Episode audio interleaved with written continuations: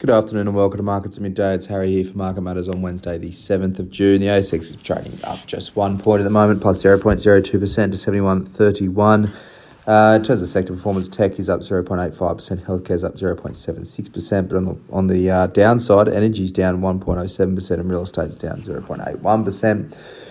The hottest stocks, PolyNovo, PNV up 10.65%, Block SQ2 up 5.14%, GrainCorp, GNC up 4.42%. The weakest stocks, uh, Beach Energy, BPT down 6.34%, A2 Milk, A2M down 3.77%, and Sandfire, SFR down 3.39%. Talk about uh, first, EHE, it's up 15.88%. They've had a revised bid from Bain at $3.20 a share. It's currently trading just below $3 a share. The previous bid from Bain was at $3 a share. They'll now enter into a process uh, progress deed to move towards a takeover. New prices are 50% premium to uh, the pre bid close. So, really good effort from Estia. They've continued to see that bid price get upgraded from Bain. Looks like this is now the price it'll get done at. If it gets done, they'll have to move through a few issues first, but a uh, bit of progress there.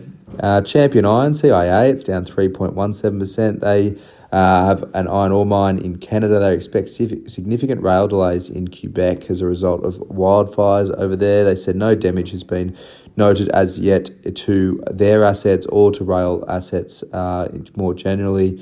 Um, they do expect rail to be up and running near term, but it will be a bit of a slow ramp up plus backlog to clear there, uh, impacting iron ore deliveries for Champion Iron. PolyNovo PNV up over 10%, the ASX 200 leader today.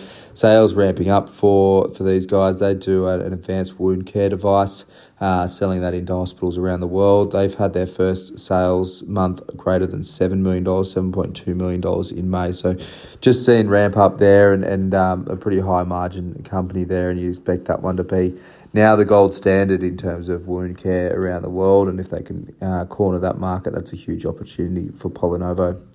Have a look at Asian markets now. Japan's Nikkei is down 1.12%. Hong Kong Hang Seng up 1.27%. So a bit of a swing there. In terms of US futures, they're flat at the moment. And in the US tonight, there'll be balance of trade data over there. But for now, that's all for markets at midday for your Wednesday. I hope you enjoy the rest of your afternoon. As always, look out for the Market Matters reports.